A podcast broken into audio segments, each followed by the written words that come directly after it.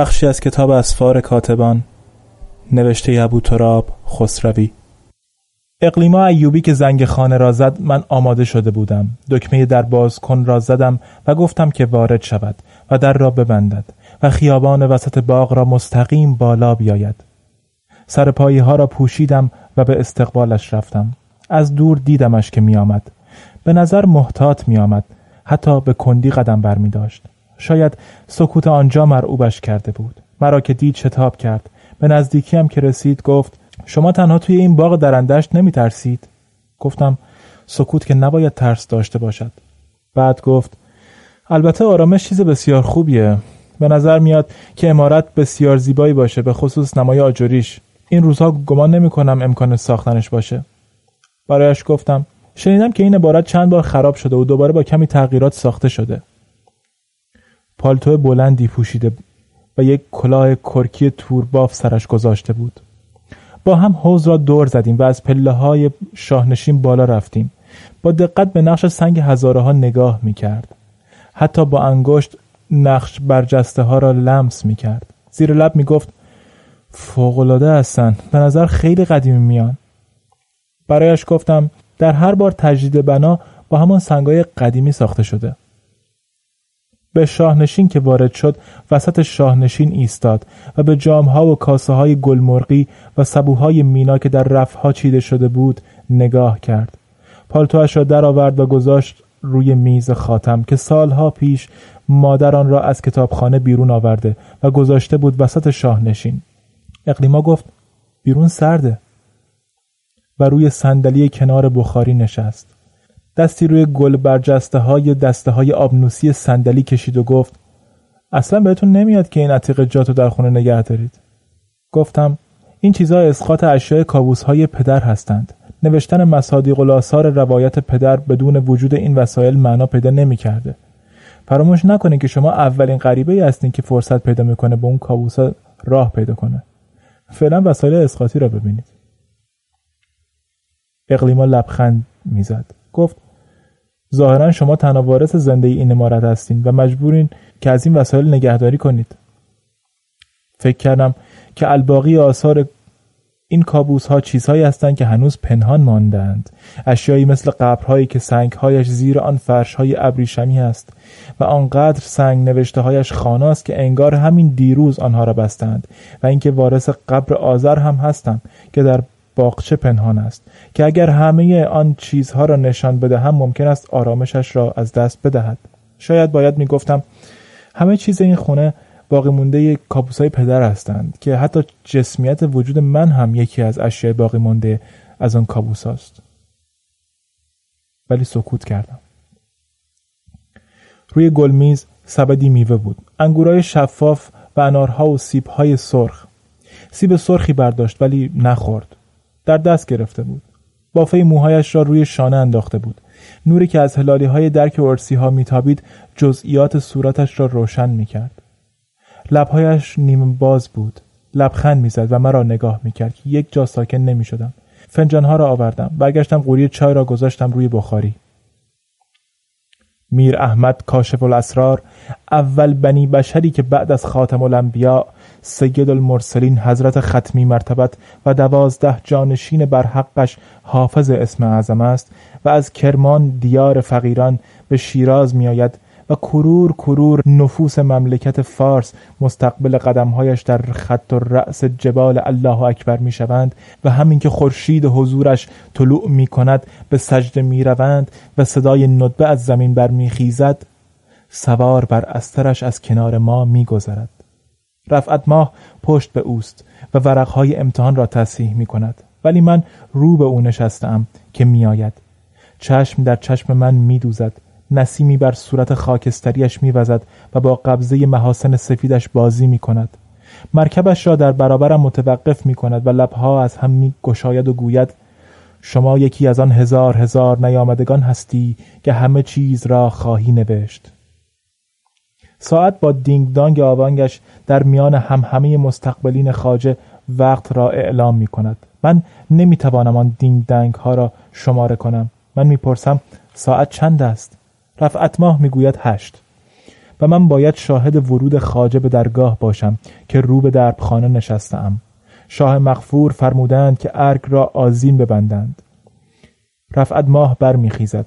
به طرف پنجره می رود پرده را می کشد بیرون را نگاه می کند انگار خورشید غروب نکرده.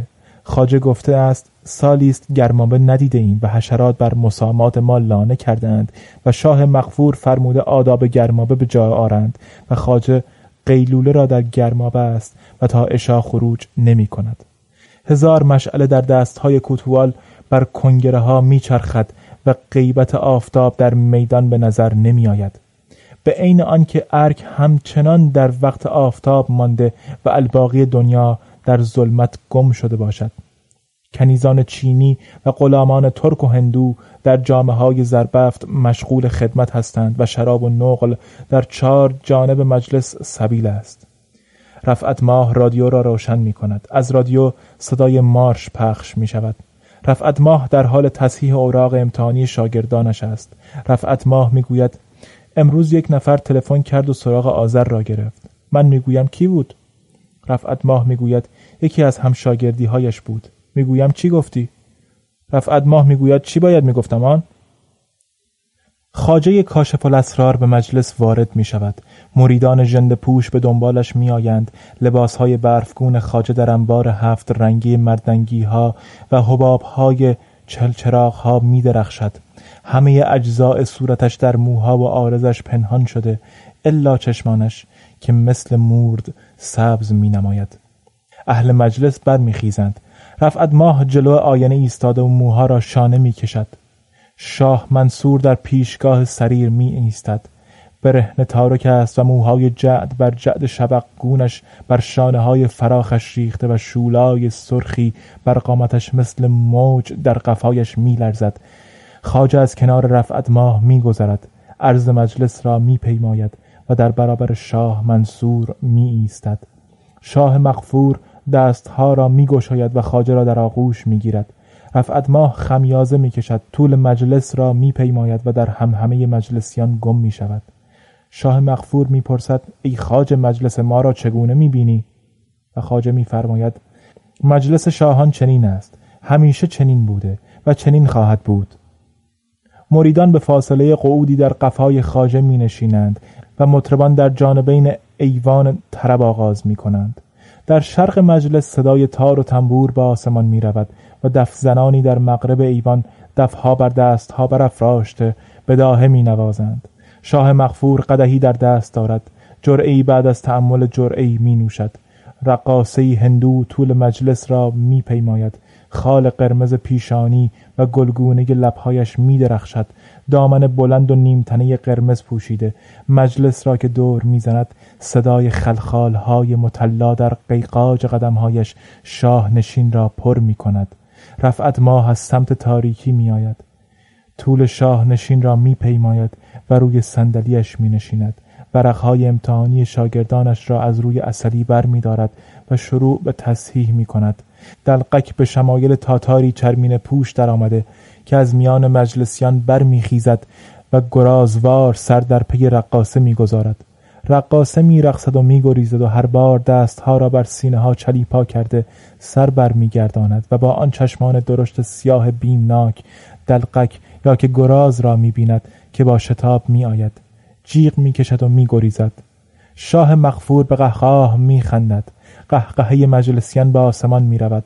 رفعت ماه روی آن صندلی نشسته و در سکوتی که هست ورقها را تصحیح می کند رقاصه به تاریکی می دود و دلقک یا که آن گراز از کنار پاهای رفعت ماه می گذرد و به دنبال صدای خلخالها به تاریکی می دود. شاه مغفور دستها را مثل دو پرنده پایی می آورد و آن هیاهو فرو می کشد. شاه رو به خاجه می گوید ای خاجه از زنان روی برمیگردانی شاید هنوز زن نکرده ای که شرم می کنی. رفعت ماه خمیازه می کشد ورقها و قلمش را روی اصلی می گذارد و می رود. خاجه می فرماید زن کرده ایم و اگرچه از ما دور است لکن هر زمان اراده کنیم به او امر می نماییم تا بر مرکب بادی تیز تک به جوار ما آید. لبهای شاه مغفور به سخر لبخندهی کج گشوده می شود خاجه می فرماید کلام ما فقط عجیب می نماید ولی همچنان که در کلام ما رخ می دهد به عین در می آید مثل آنکه به ظاهر ناممکنی در کار ما وقوع می یابد و دستش را به منتها الهی شرقی آسمان رو به ستاره می کند همه اهل مجلس که در ایوان تابستانی ارک نشستند رو به آسمان می کنند بادی نمی آید حتی نسیمی که سر شاخه های بیده های مجنون شارستان را بازی می‌داد هم نیست و همه اشیاء مثل اجزاء عکسی بی حرکت مانده اند که اندام بادی در آسمان میپیچد. گویی مرکبی از جنس باد و به رنگ ظلمات در آسمان پرسه می‌زند و فرود میآید تخت خوابی مرصع با لنگرهای کوچک گاهوارهای بر سطح مرمری ایوان می نشیند و آرام می گیرد. زنی با چهل گیسوی بافت همرنگ ظلمات و چشمانی درشت و خواب زده در قرص درخشان صورت که با بزکی عتیق زیبنده گردیده بر تخت خواب می نشیند. قبایی از اطلس خون رنگ همرنگ لبهایش دارد. زیر لب می‌گوید چه سرد است. و چینهای دامن را بر تراش ساقهایش می کشد من رفعت ماه را در هر هیئتی می شناسم فریاد می‌زنم رفعت! صدایم در شاه نشین می پیچد ولی صدای مرا گوشهای تجریدی آنها نمی شنوند حتما رفعت صدایم را شنیده که خیر نگاهم می کند انگشت نشانش را روی بینیش می‌گذارد و من سکوت می کنم خاجه رو به شاه مغفور می‌گوید بلقیس زوجه ماست که به مجلس شاه آمده. شاه مغفور مبهوت می نماید و می‌گوید کدام بلقیس؟ خاجه میفرماید بلقیس همان بلقیسی که همه شما میشناسیدش. شاه مغفور می‌گوید اما آن بلقیسی که ما می‌شناسیم در کابین سلیمان است.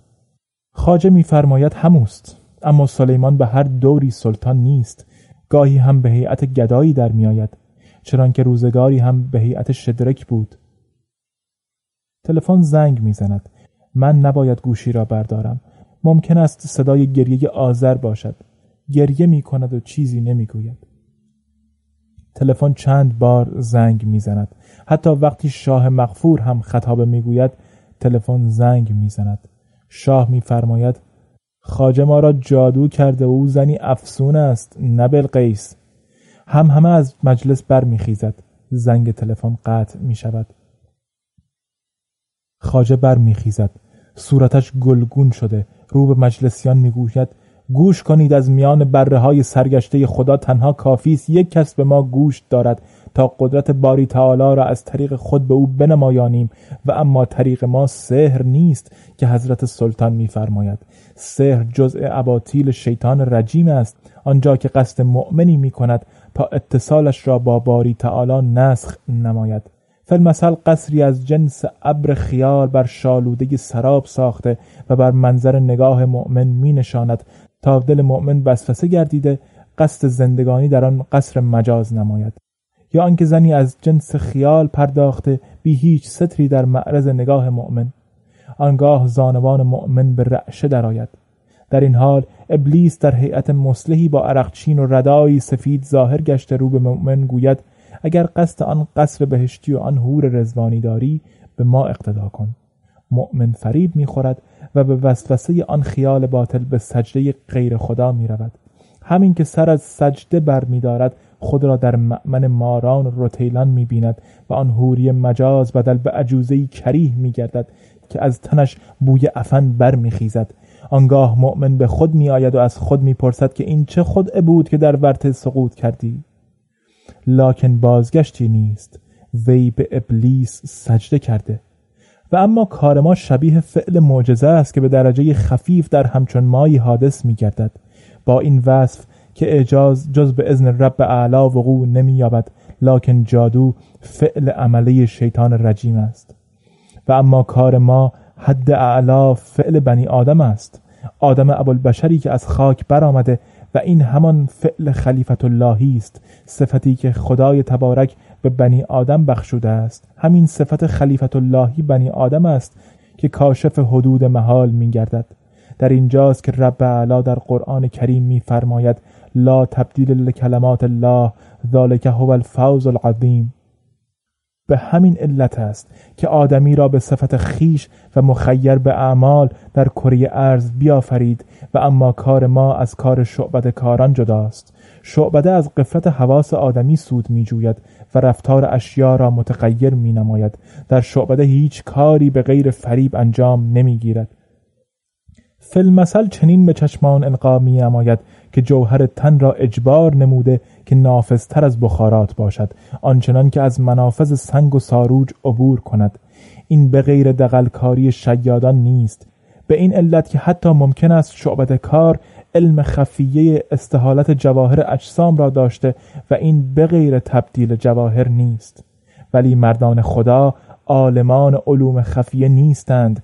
حکمایی هستند که حکمت می‌دانند.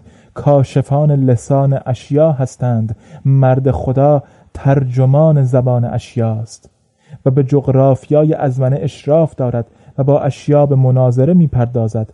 حکیم صدای سوگواری اشیا را میشنود که مصائب خود را باز می‌گویند که شرح رنج خود می‌گویند و مویه می‌کنند یا که به نشانی شادی آواز طرب می‌خوانند. گاهی هم که شیعی از سکون خود ناشاده است قصد هجرت از حدود ازمنه می کند همچنان که در حافظه خاکی ما مانده که روزی این جسم توده خاک بود و از پس قرنها سکوت بی آنکه چشم و زبانی داشته باشد ندبه می کرد و به رب اعلا شکوه که از قبار بودن خسته است و قادر اعلا فرمان گفت شوید. و ما بی آنکه بدانیم چه صورتی خواهیم یافت شدیم و در مکاشفه کاشف صورت خود گردیدیم چنانکه به هر دور حامل صفتی بودیم. روزی به هیئت شدرک در آمدیم و از برای هدایت بخت و نصر جبار بندی او شدیم یا که در همان روز در شمایل بخت و نصر جبار فرمان میراندیم تا که شدرک قدیس را بسوزد. و در همه احوال ذراتی بودیم که می شدیم تا که هوشیار گردیم.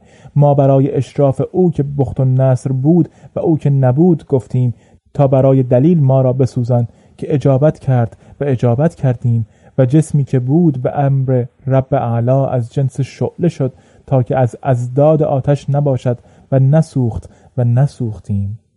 لکن هدایت نگردید و هدایت نشدیم. ما به دورانها به امر قادر اعلا بارها قبض روح شده و مستمر شکفته گردیدیم چونان شقایق که از خاک بیرنگ هر سال سرخ گلگون می شکوفد ولیکن از برای مشاهده نطفه گردیده و در زهدانی قرار یافتیم تا به دنیا دراییم و هم ولی همچنان رب اعلا ما را به هیئتهای گوناگون از برای هدایت در میان امتهای سرگشته سرگردان ساخت زیرا مشتی خاک هوشیار در گردباد قبار افلاک بودیم و اینک در حضرت شماییم و همچنان قول رب اعلا را باز می‌گوییم که آدمی به عین ذات باری تعالی فنا ناپذیر است. چنانکه آنچه میمیرد و فرو میریزد قالبی از جنس خاک است و آنچه باقی است تا ابدالآباد قالب مثالی است که از جنس هوشیاری است که به اذن حضرت حق حامل سکنات آدمی است که لطافتی به عین سیالی عطر گل دارد و صلابتی همچون فولاد یمنی و چون سواری بر مرکبی از جنس خاک نشیند و به هر دوری با حلول در مشتی خاک به عین در می خاجه کاشف الاسرار به بلقیس اشاره می کند که او از جنس همان هوشیاری است که در ذرات جهان جاری است و اینک ما که خاج احمدیم او را که بدین دور هم بر مشتی خاک مستقر آمده به نکاه خود درآورده ایم. هم همه در مجلس در می‌گیرد. خاجه بی حرکت رو به مجلس می ایستد دستها برافراشته می شوند که ای خاج دلیل بیاور. کسی می‌گوید آن زن روسپیست که ما او را در لاهور دیده ایم. و خاجه میفرماید هر که هست زنی است که در جهان جاری است و دلیل ما حضور اوست. هوشیاری به تنهای خاکی ما قداست میبخشد. برای شما چه توفیری دارد که آن زن ایامی در کجا بوده؟ مهم آن است که هوشیاری تن خاکی او را تا به کجا آورده؟ و به بلقیس اشاره می کند هوشیاری او را بدین دور باز آورده. و ما که خاج احمدیم تنها تن آریتی او را به نکاه خود درآورده ایم که به عین زمینی به هر دور ملک دهقانی است. شاه مقفور برمیخیزد پیالش را به جایی پرتاب می کند و قطرات شرابه شرابش در هوا منتشر می شود پیش میآید و رو به خاجه می‌گوید ای خاجه این که میگویان زن چیزی نیست الا مشتی خاک چرا او را به عین کلوخی نمیشکنی تا دوباره احیا شود؟ و بلقیس همچنان بر تخت نشسته است که خاجه میفرماید کنده سلخ و نت بیاورید. غلامان ترک با کمرهای سیمین سفره چرمین میآورند و غلامان زنگی کنده سلخ را بر سفره نطع می‌گذارند. خواجه رو به بلقیس می‌گوید برخیز و بر نطع بایست. بلقیس از تخت برمیخیزد پاچین اطلس دامنش را جمع می کند و پاورچین سطح صیقلی مرمرهای سبز را می پیماید. تراش ساقهای بلقیس بر سطح شنگرفی نطع می درخشد. بلقیس در کنار کنده سلخ بر دوزانو می نشیند. سرخم می کند و زنختان بر گودگاه کنده می گذارد. دستها و بازوان به دور کنده می پیچد و تراش بلند و سفید انگشتانش را در هم می بافد. موهای سفید افشانش بر کنده می آویزند انحنای عریب یقه کوتاهش تا پایین مهره های گردن بلندش پایین کشیده می شود بعد سر بالا می آورد و قرص ماه را نگاه می کند که سایه ابری از رویش عبور می کند و نوری سفید چون لعابی شیری بر سروها و تراش سنگی پیکرها و دیوارهای بلند باروها نشسته است. خاجه میر احمد ساتور از دست میر غضب می‌گیرد و میفرماید ما اینک در نظر اهل ظاهر به شمایل آریتی میر غضب در میآییم حالان که عمله هستیم که کلوخی میشکنیم. و ساتور را به آسمان می‌برد دستها به کمرگاهش به طرفت العینی چون چله کمانی قوسی معکوس بر میدارد و ساتور بر فراز دستهایش سفیر می‌کشد و رشهات خون بر گونه هایش می نشیند. خاجه میفرماید ما اینک جسم بلقیس را چونان شعری تقطیع می کنیم و به دستان شما می سپاریم تا که جز جز تنش را لمس کنید و ببینید که از خون و گوشت و عصب است و با سرانگشتانتان گرمای تنش را حس کنید و جسم بلقیس را بر کف مرمری ایوان چون گوسپندی مسله می کند و هر پارش را به سمتی از مجلس پرتاب می کند با پرتاب هر پار از تن بلقیس قریب مجلس برمیخیزد از رشهات خونچکانی که مثل باران بر گونه هایشان میریزد. ساق بلقیس را چون پاره چوب سپیدار به مشرق ایوان پرتاب می نماید سر و گیسوانش را با شرابه خونی دلمه و شریانی سبز چون گویی چرخان به حوز بزرگ سلطانی پرتاب می کند. هر بار هلهله ای از مجلس به آسمان می رود و بعد سکوت مثل قباری بر مجلس می نشیند. خاجه رو به مجلسیان می گوید شما پاره های تن معشوق ما را مسح می کنید و گرمای او را لمس می نمایید اینک دست های شما به خون معشوق ما آلوده است. به دست هایتان بنگرید. اجزای تن معشوق ما در دست های خون آلود شماست. اینک ما به شما می‌گوییم که این گوشت و خون گرمی که در دست های شماست صورتی دیگر از خاک است. همان قبار است که در باد پرسه می‌زند. همان گرمای خورشید است که بر گونه های شما میتابد.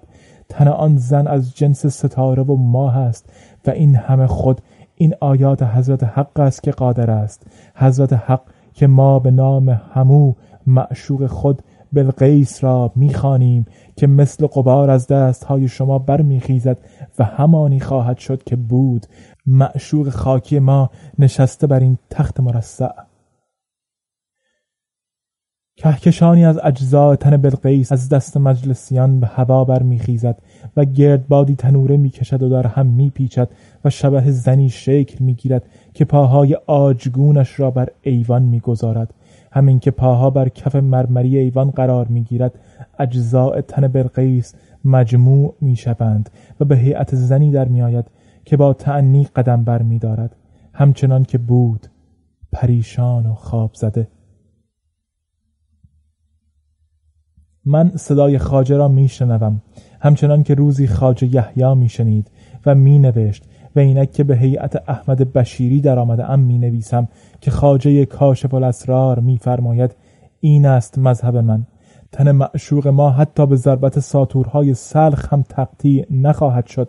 حتی از پس هزار بار مردن هم دوباره به پا خواهد خواست زیرا که از جنس باری تعالی است و ما با همان صورت ازلی و ابدی که هر بار در حضرت معاد او در آمده ایم همچنان در میاییم حتی اگر به هیئت الفاظ کلمات بر بسیط کاغذ کاتبان باشیم.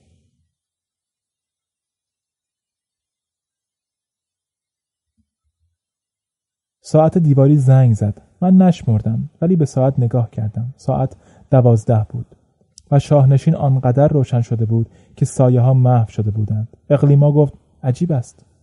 نپرسیدم چه چیز عجیب است. شاید متن مبهوتش کرده بود. گفت این شدرک که نامش در این متن آمده در تورات هم هست. مادر بزرگ مادری هم هم از مریدانش بوده. می‌دانید مادر بزرگ من یک یهودی مؤمن بوده که از بریستول به دنبال قدیس به ایران میآید.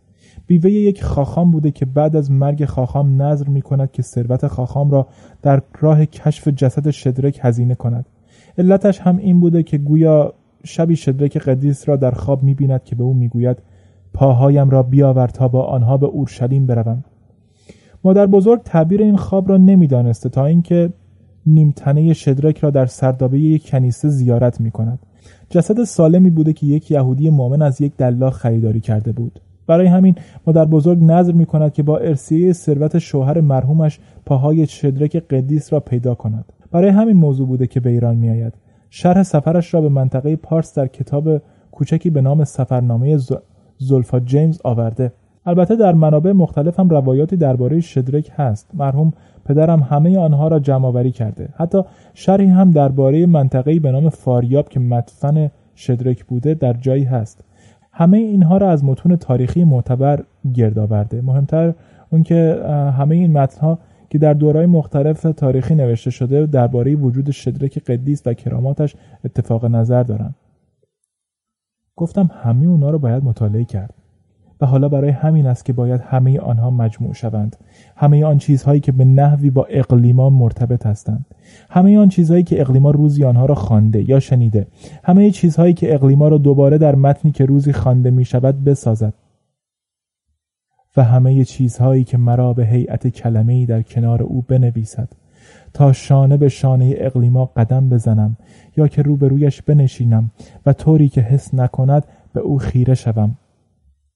هرچند که او همیشه حواسش به همه چیز بود که سنگینی نگاهم را با پوستش حس می کرد. باید در این متن همه چیز را بنویسم و او را طوری بنویسم که کلمات وجودش همانطور باشد که بود. مثلا با کلمات کبود چشمانش همانطور به من نگاه کند یا لبهایش را طوری بنویسم که تا ابدالآباد با من در حال گفتگو باشد وقتی که خاجه میرحمت کاشف الاسرار می‌گوید تنهای خاکی ما مرکبهایی هستند که هوشیاری را حمل می کنند هوشیاری ما در جسمیت این کلمات حلول خواهند کرد. بدنهای خاکی ما و این کلمات مستحلک چه شباهت غریبی خواهند داشت. اقلیما نگاهی به ساعتش انداخت و گفت باید برود. و دستش را دراز کرد. اولین بار بود که گرمای دستهایش را حس می کردم آن خطهای صمیمی چهرش محو شده بود که دوباره نمایان شدند. لبخند زد و گفت تلفن می‌زنم و بهتون میگم که کی بیاید تا اون متنها رو براتون بخونم. بعد شاید عجله داشت که با شتاب رفت. پله ها را پایین رفت. به دنبالش می‌رفتم و او فاصله های از آن خیابان شنریزی شده وسط باغ را میدوید. در باغ را باز کرد و بی آنکه سر برگرداند بیرون رفت و در را بست. بعدها گفت که عمدن سر برنگردانده. تا چشمانش به چشمان من نیفتد که من فکر نکنم که چیزی را مثلا برقی را در چشمانش دیدم و به اشتباه بیفتم تا من چیزی را در چشمانش ندیده باشم.